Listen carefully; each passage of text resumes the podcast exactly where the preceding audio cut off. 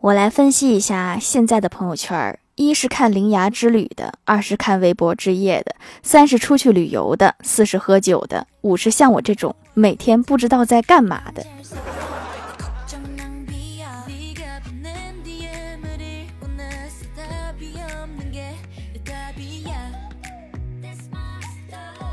Hello，蜀山的土豆们，这里是甜萌仙侠段子秀《欢乐江湖》，我是你们萌豆萌豆的小薯条。我今天突然发现，我闺蜜居然还有两副面孔。素颜的时候，我这么丑，我男朋友还不抛弃我，我一定得好好珍惜他。化妆之后，他真是高攀了。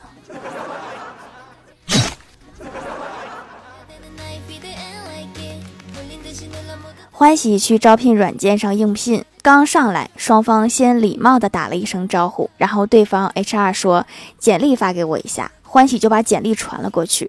HR 看了看，又问：“你英语怎么样？”欢喜自信地说：“来是 come，去是 go。”点头 yes，摇头 no。然后在那之后，HR 就再也没说话。看你已读不回，是有什么顾虑吗？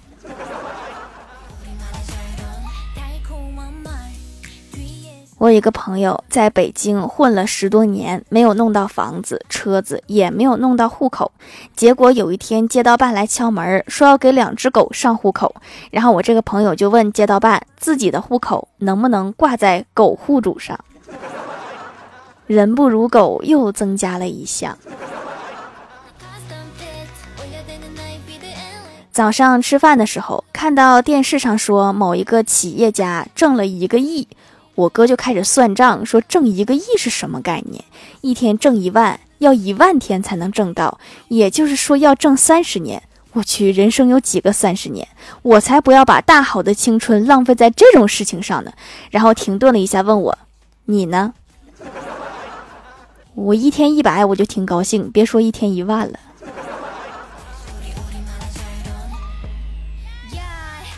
闲来无趣，在论坛上面刷帖子，看到一个小话题，问我伪装成女生，用微信小号加了我的单身室友，现在室友有恋爱的感觉了，我该怎么收场？底下的网友回答：建议过段时间提分手，最好骗点钱，之后拿这笔钱请你的舍友吃顿饭，好好安慰他一顿。这个室友好惨呀，就相当于自己请自己吃了一顿饭，结果自己还很伤心。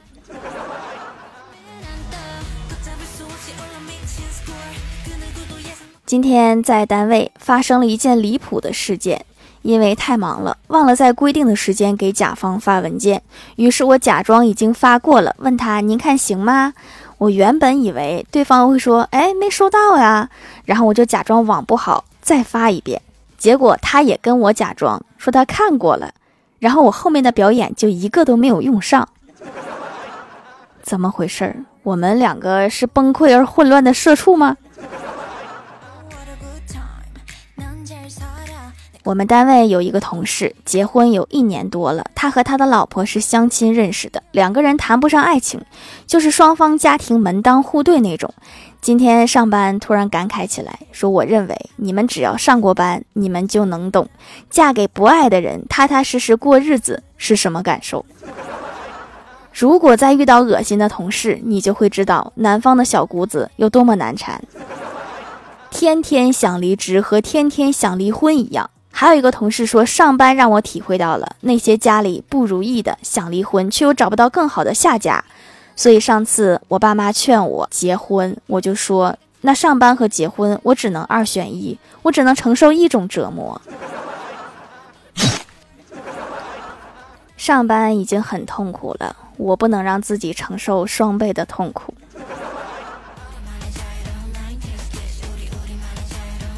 午休过后，大家都回到各自的岗位上。李逍遥对着我突然大喊：“说我发现了一个大商机，快来帮我参考一下，看可行不可行？就是轿车有新能源，摩托车却没有。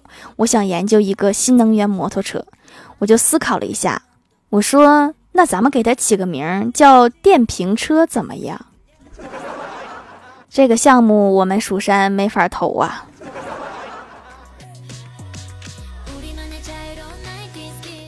郭晓霞他们班新来一个老师，复姓宇文，名叫宇文天，是教数学的。郭晓霞一直管他叫于老师，老师很尴尬。有一次，老师找到郭晓霞说：“以后你叫我语文老师就行了。”然后郭晓霞一愣，担心的说：“哥，可您是教数学的呀？他这个姓不应该去当语文老师吗？”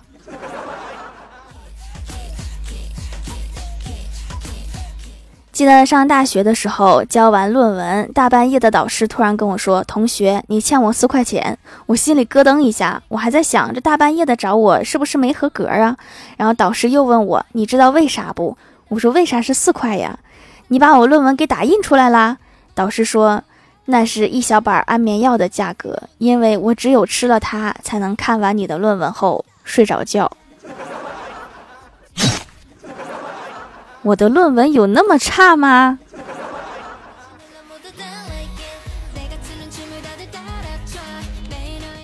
晚上我哥打滴滴回家，接他的是一辆保时捷。回家的路上，突然一个男子横跨马路，堵在车前，将女司机扯下车，就喊：“好啊，被我抓现行了吧？你果然找了一个小白脸。”然后我哥顿时就怒了，下车怒吼说：“你说谁是小白脸？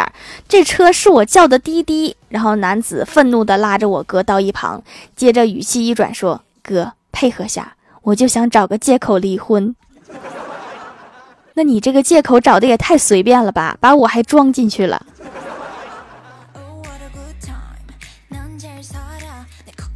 前段时间不是甲流猖獗嘛，短视频里面也都是相关的视频。然后我就看到了一条专家建议，有一位靠谱的专家说，每天吃一包螺蛳粉，虽然不能预防甲流病毒，但是它能让你和别人保持十米以上的距离。我怀疑这个专家就是卖螺蛳粉的。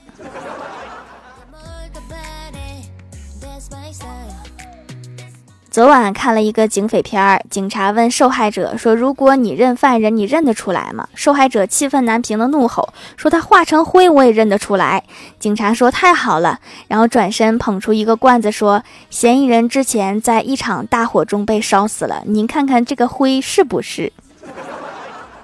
我看的这个不应该是悬疑警匪片吗？怎么还爆出一个梗？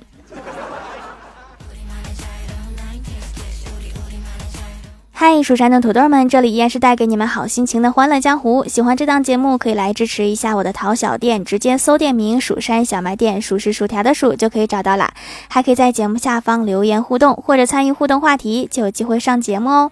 下面来分享一下听友留言。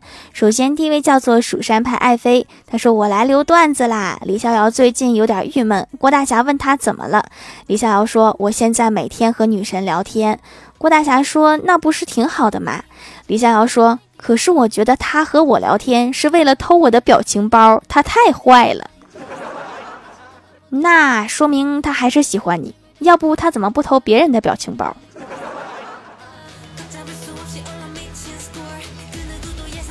下一位叫做假人一号，他说孙悟空得了甲流，但是不久之后就康复了。康复之后的他发现自己对紧箍咒产生了抗体，于是便不服从唐僧的管教。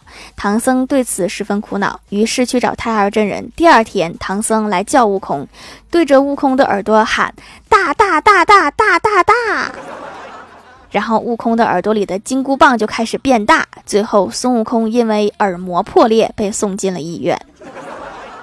你这个段子槽点太多了，我竟然不知道先吐槽哪一个。下一位叫做邦文纪轩写情书，他说：“条我得甲流了，买了某某他维，吃完差点就吐了。我妈在旁边大叫说：‘你可别吐啊，这药这么贵呢。’嗯，验证过了，这是我亲妈，确实可贵了，这个他没骗你。”下一位叫做火锅七不七，他说听节目被种草手工皂了，正好洗面奶快用完了，下单试试，洗脸柔柔润润的，温和不刺激皮肤，打出来的泡沫细腻绵密，洗完脸上滑滑的软软的，清洁力很棒，一整晚都很干爽。现在脸上干干净净的，上妆也不容易脱妆，非常棒。不容易脱妆哈，那你等于省下了化妆品啊，赚大发了。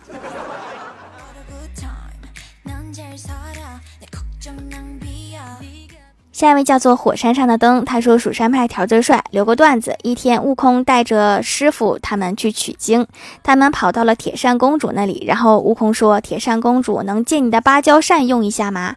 铁扇公主说：“没门儿。”于是他们就被铁扇公主吹出了十万八千里，然后他们就取到了经。故事完。是呢，当初铁扇公主怎么就没扇他们一下呢？这不就是一扇子的事儿吗？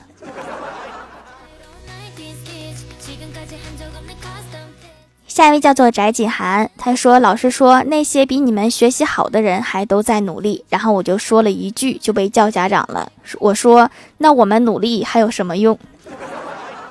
也是有用的哈，为了以后不去厂里拧螺丝，要好好读书。”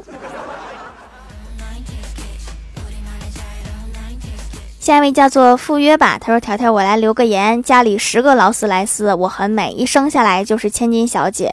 还有，我想当你的夫人，好吗？条条，美丽动人的条条一定会读吧？你家是租车行的吗？”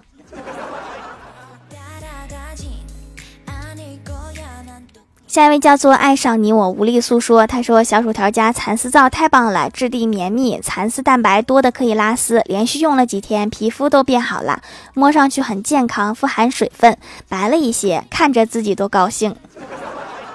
那你每天照镜子得乐啥样？”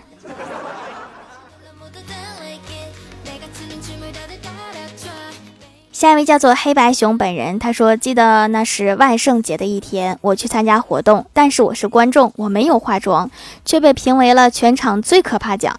我给我朋友讲了，他们竟无言以对。那你这个天生丽质了，属于是。”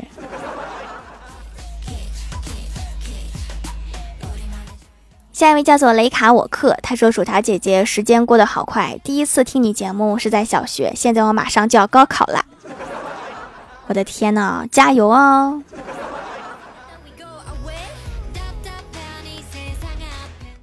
下一位叫做草莓酱奶油蛋糕，他说我最喜欢数学了，它没有语文的曲折，没有正史的死板枯燥，没有英语的那么多语法，它有的只有不会做、不会做和不会做。我谁都不服，我就服数学。评论区互动话题：吹个牛。黑白熊本人说：“我有五辆崔克蝴蝶，七个兰博基尼，八个劳斯莱斯，一百亿的家产，每天坐着百万豪车去上班。”好了，不说了，我的老板车来了，我下班了。都一百亿了，还得上班呢。那些时光说：“对不起，我一个小时之前从我家的楼上掉下来了，等我落地了再吹行吗？”根据重力加速度，嗯，你得从多高掉下来呀？蜀山派看鱼塘的蛙爪奇说：“我每天开不同的车，上有劳斯莱斯，下有比亚迪。不说了，又来一单代驾。我觉得我就是去干代驾，我也不敢开劳斯莱斯。”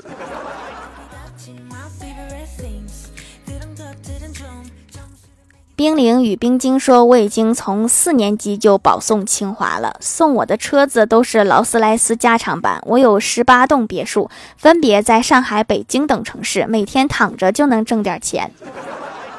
我发现大家好像都特别喜欢劳斯莱斯，目前是不是已经人手一辆了？”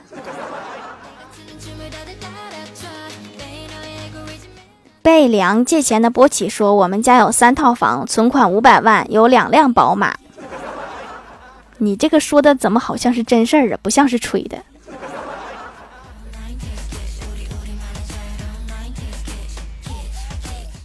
下面来公布一下上周九三七级沙发是都布拉普盖楼的有一个记忆深刻的昵称：彼岸灯火、NJ 林小涵、翟锦涵、冰凌与冰晶、薯条保护你、火山上的灯、蜀山弟子是一光、赴约吧、黑白熊本人、大冤种某凡、叔叔叔叔、条条条条、假人一号，感谢各位的支持。